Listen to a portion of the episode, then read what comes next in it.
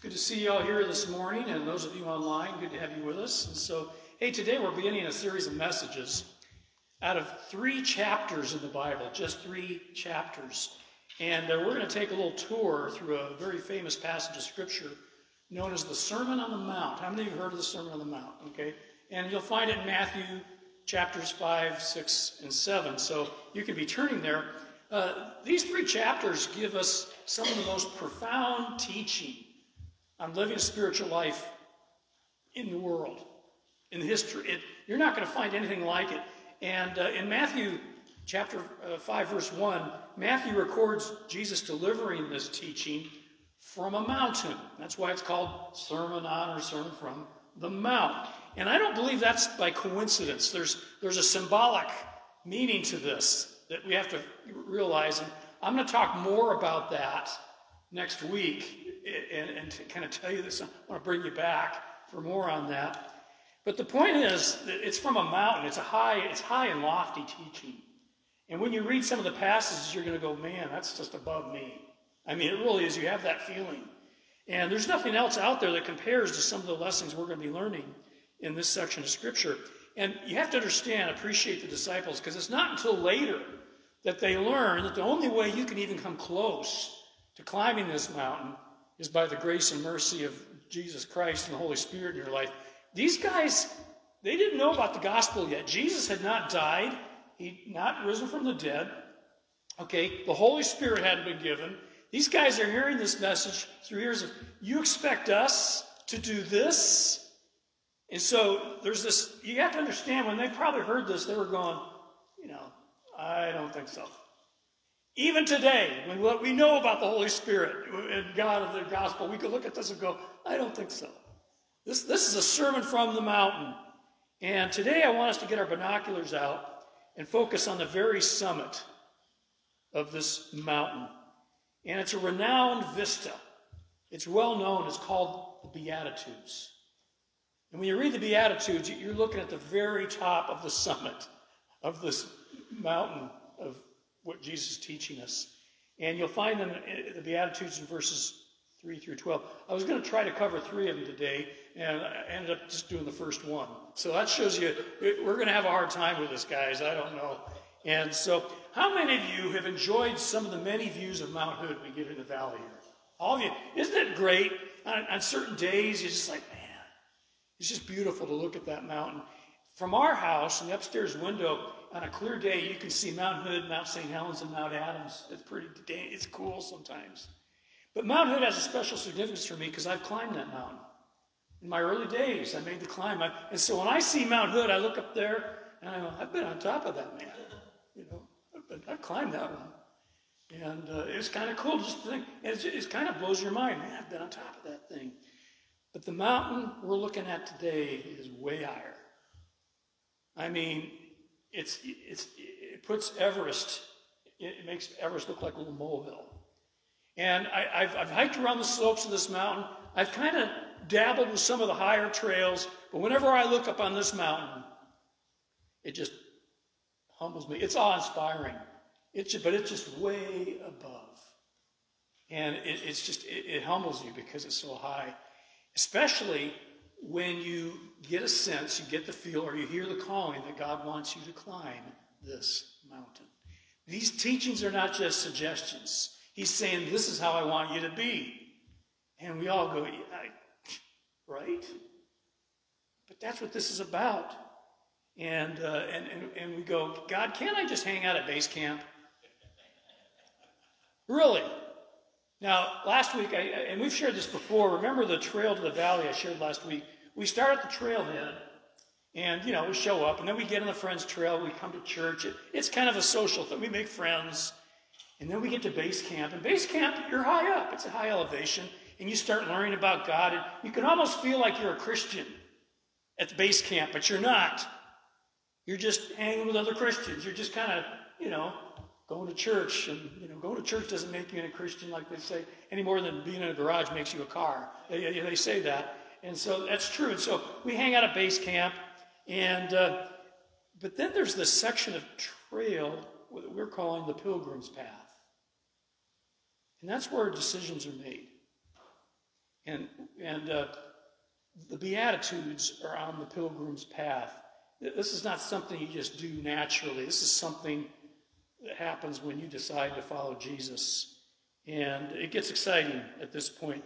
And as you travel this part of the of the trail, the pilgrim's path, you get glimpses of the summit.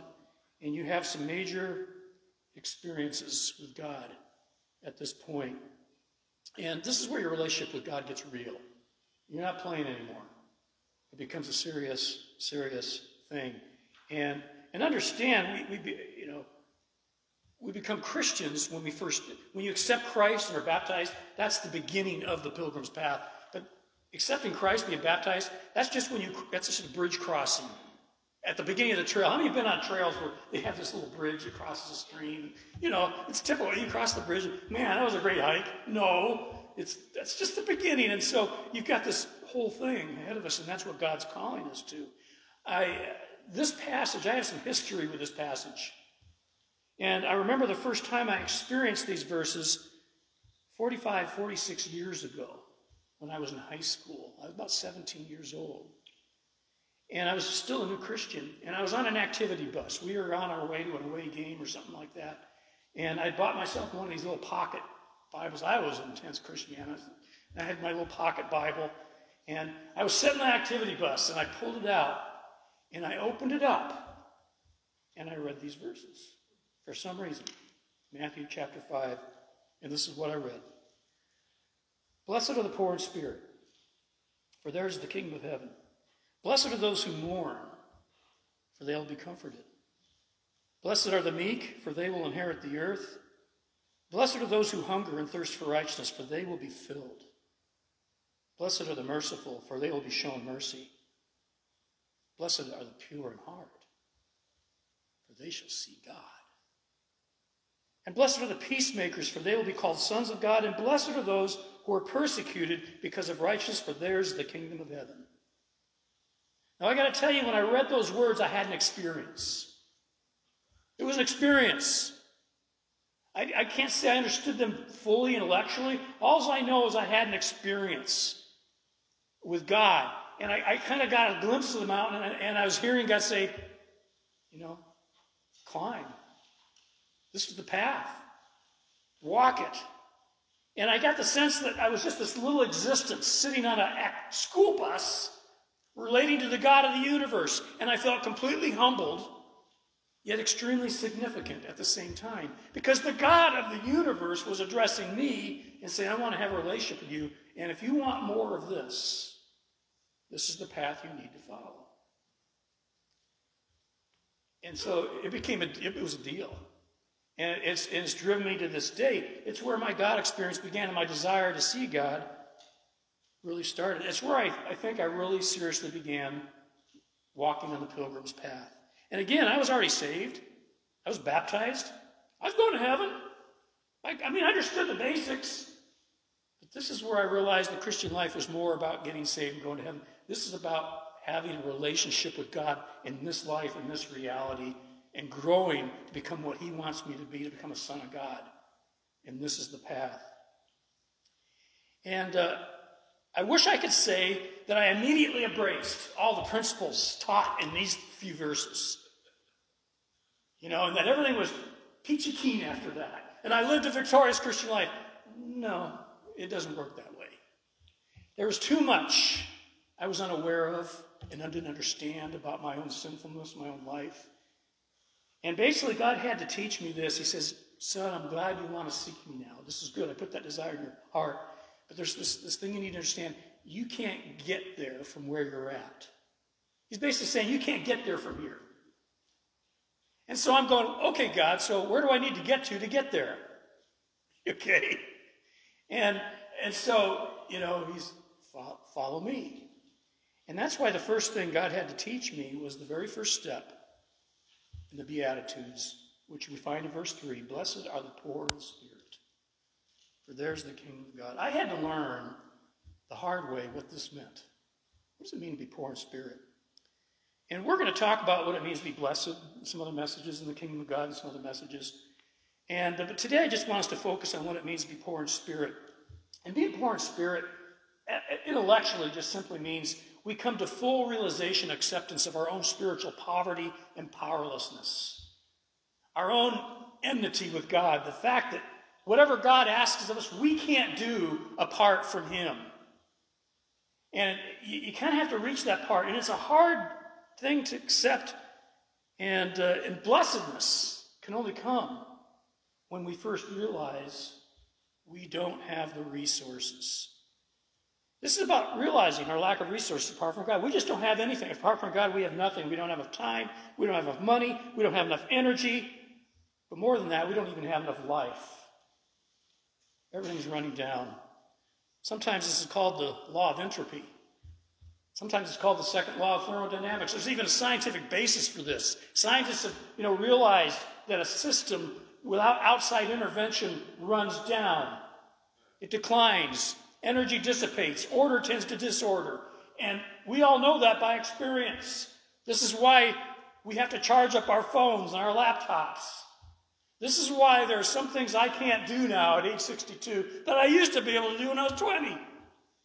Yes, some of you are going, yeah, you didn't have to mention that. We are, everything's running down around us, and it takes a whole lot of work to keep things going. And it becomes really hard. And eventually we fail. Eventually we die. Death, it's the curse of death. And we live under it. Apart from God, we do not have the resources to survive, let alone grow and thrive. And uh, being poor in spirit means we face this, we admit it. It's very countercultural. We live in a culture that says, think positive. You can do it.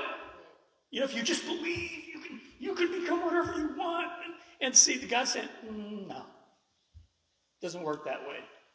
And, you know, I've said this before, before we can think positive, we need to think negative. Now, once you think negative and accept God in your life, you can be as positive as you can be. In fact, the battle becomes, we've got to think positive, and we still think negative. But we can't think positive until we first accept the fact that without part of God, I can't be positive. I am broken.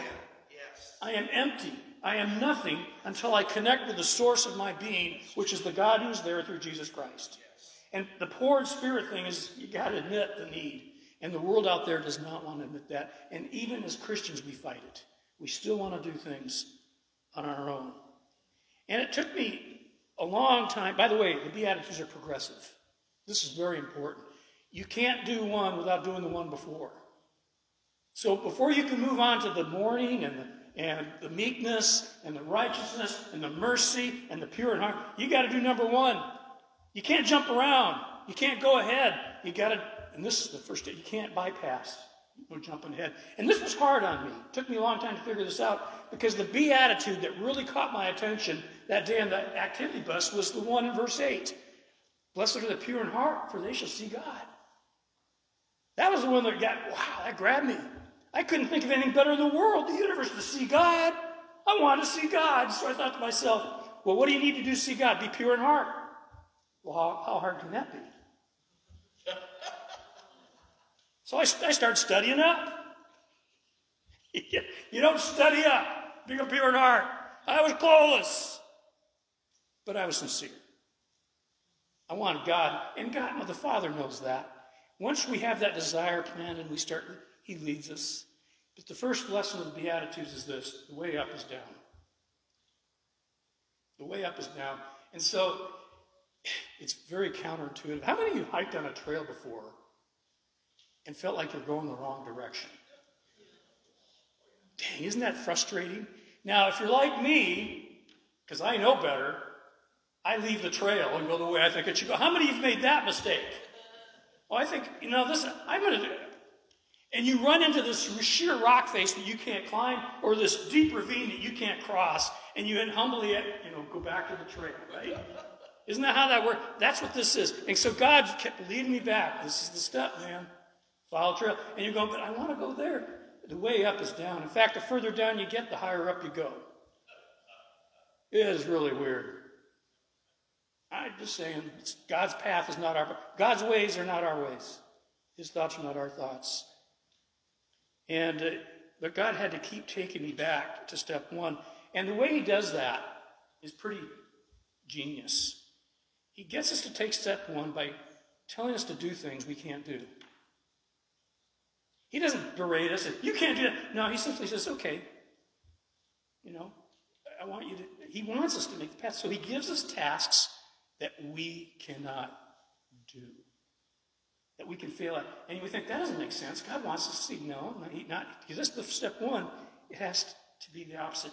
I relate very much to a story that Jesus tells in Matthew chapter nineteen about a young man who came to Jesus and asked, "Teacher, what good thing must I do to get eternal life?" That's, that's Matthew's recording of the question. Do you see the problem in the question? Do you see it? it? You have to kind of think about it. What good thing must I do to get eternal life? Now, those of you who know, it ain't going to happen that way. But this young man was thinking there was something he could do. And uh, this guy thought he could be saved by doing good things. I was like that man for a long time. Only I, I wasn't trying to be saved. I knew salvation was by grace. But for a large part of my early Christian life, I thought my growth in Christ, my God experiences were dependent on me doing good things. I was trying to check the boxes. And, and God was just like, okay, if you want to experience me, check this box. You know, I'm an eager beaver. Okay, I'll do this one. And I was memorizing scripture, and I was praying, going to church, and I was evangelizing. I was just, I mean, I was hitting it hard, and, you know, dang. But, you know, there comes a point you fail. You can't do it. You can't meet the standard that God calls us to on your own steam. And, and uh, eventually you crash and burn. And I, I crashed and burned a few times. So Jesus looks at this young man, and he says, okay, this is what you got to do. Obey the commands. So the young man goes, what commands? You know, and, and Jesus, and the gist of what Jesus said was this, all of them. You know, it's not like you can pick and choose. Do six, seven, and eight, and you're in. You know, it's, it doesn't work that way. It's like all the commands. You can't skip them. Now, here's where it gets crazy. The young man says, I've done that. I've kept them all. I, that's just, that takes a lot of brass. I don't know, I don't know about you, but it's like, geez Louise, really? And he goes, what more do I lack? And this is just amazing. Jesus comes back and says, well, if you want to be perfect, sell everything you have and give to the poor. Man, that's amazing. By the way, at, at that point, the young man walks away from Jesus, and it's sad because he was very rich. Jesus put his finger on that point in that young man's life where he, he couldn't succeed, and he failed. And I, I, I have always had hope, wish that he came back, you know, later, maybe after Jesus died and, the, you know, the gospel. Oh, I get it now. I, I, God, Jesus didn't expect me to really do that. He wanted me to realize that apart from his resources, I cannot be righteous on my own. And the key phrase in what Jesus said is, if you want to be perfect, and in the Greek word, it's the word perfect. And that's, that's a requirement. If you want to get to heaven on your own works, you have to be perfect. Anybody got that down? I, for all of us here, that ship has sailed, right? It ain't happened. We've already messed up. And you see, you can't just have it. Like, once you've messed up, you're done. And so, you know, that's kind of how it is. But perfection is the requirement. In fact, if you read on in Matthew chapter five, at the very end, this is what Jesus says in Matthew five, verse forty-eight. This is what he says, be perfect as your heavenly Father is perfect. Dang. Now, this is just to give you insight into how kind of crazy I, I was. I reasoned that if Jesus commanded it, it must be possible. Right? I mean, I was thinking, that's how I found out. And I, it took me a year or two to figure out, mm, that ain't happening. It's not possible. But I was really kind of reasoning that, you know, reasoning that through. And uh, you have to understand that Jesus does not give us this teaching expecting you or me to actually be perfect. He gave it to us so that we might face our spiritual poverty and powerlessness, so we might ex- experience a different kind of holiness, a different kind of righteousness, a different kind of perfection that comes through grace and not by our own works. And that's why Matthew's preaching, writing this gospel to his Jewish comrades who believed in righteousness by the law. And these guys saying, guys, you can't do it. You have to obey the law perfectly. You can't do it. And Jesus is trying to get us to understand there is no way to have a relationship with God doing it that way. And so, you know, it's by grace. And that's what this whole Sermon on the Mount is pushes to. And when we preach this, Mike and Brad, we need to be careful people understand, well, some of these commands we can't do. And we always have to come back to the grace of God and the empowerment of God and the power of the Holy Spirit to do this thing. And uh, that's why blessed are the poor in spirit, for theirs is the kingdom of heaven. That's where it starts. That's where the magic begins. To go up, we must first go down. But we, and we can't move on, by the way, until we get this down. But this is a hard lesson, and we fight it. We fight God almost the whole way. I still fight him. I still take things in my own hands. Sometimes I still think I can do it on my own, and God has to show me different. And uh, in fact, God gave me a little refresher lesson a couple weeks ago. Now, about a week ago, Christmas Eve. And I'll close this little story because it really illustrates how God works with us.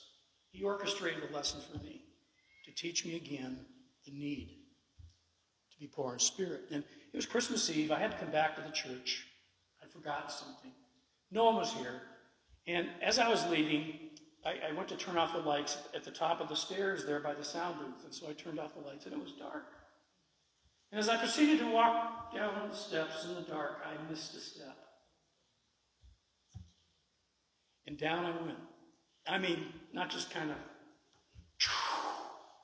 I, I, you know, I was about to face plant. Fortunately, I hit my knees. That slowed me down a little bit. There's a lot of momentum. And so I started going down a little further, and, and I was able to get my hands out. And, I, and that stopped me almost completely. But there was enough momentum. And this is what was so funny. Here I am, my hands, my knee, my, on my knees, on the floor, hands here, but the momentum is still strong enough to just slowly tilt me in a just slow motion. My head was headed toward the floor. And down it went, down it, bam. Just enough to leave a mark. Now you gotta appreciate it. So there it was. And you gotta appreciate the picture here. The preacher in the sanctuary, on his knees, head to the ground. Dang, that's a perfect posture of prayer. But it took a fall to get me there. What's it take to get you there? And don't worry, God will pick you up every time. But slowly we learn, man, I can't do this. And we become a habit of turning to God more often, more quickly. And then we begin to experience God more consistently. Amen? Let's all be standing for a closing word of prayer.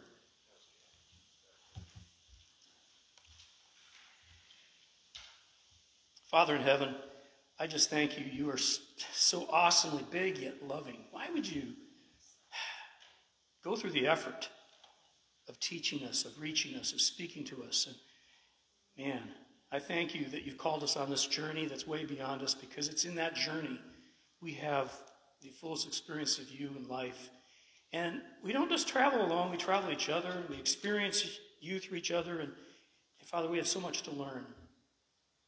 I just thank you for the grace that's in Jesus, and I ask that you just help us together to be faithful to the path, to stay on the path, and to experience you more deeply so that we can reflect you more brightly.